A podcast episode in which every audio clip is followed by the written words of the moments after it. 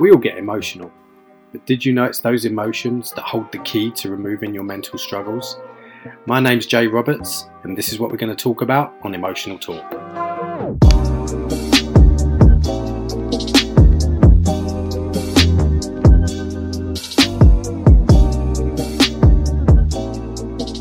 Uh, bonjour.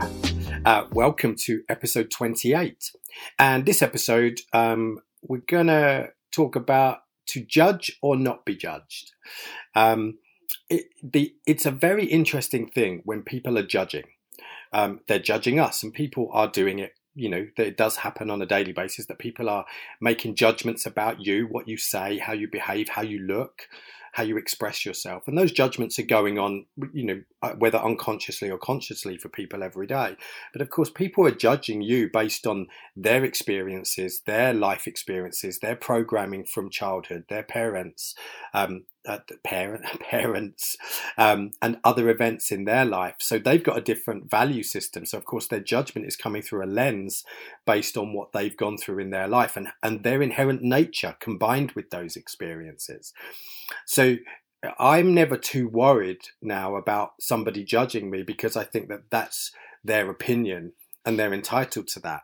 Um, and, and just by the same, I look to see whether I'm judging anybody else. And I think Stuart Wilde actually said a great phrase, which was, you know, just seek to observe, not to judge.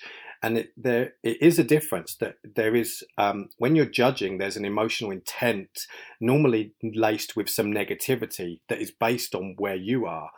Whereas observing is just merely looking and watching without any kind of emotional context or any form of judgment-based system going on.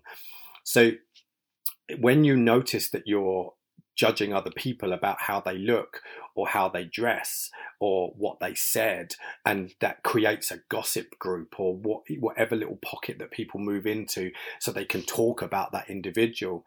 I just want you to think that if you're doing it, judging and gossiping, that actually what that is also leading you to do is have a fear of being judged yourself, because one of the other parameters here is that we judge people by our own standards. And if we're judging and commenting on people, then we're going to assume that that is coming right back at us. And I wonder how much that affects people's confidence and esteem. So food for thought, and uh, I'll see you on the next one.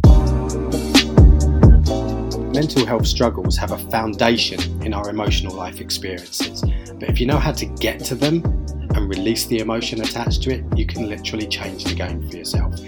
We've discovered how to do that. I'd love to share more with you. Visit us at w w w dot emotional trigger method dot com.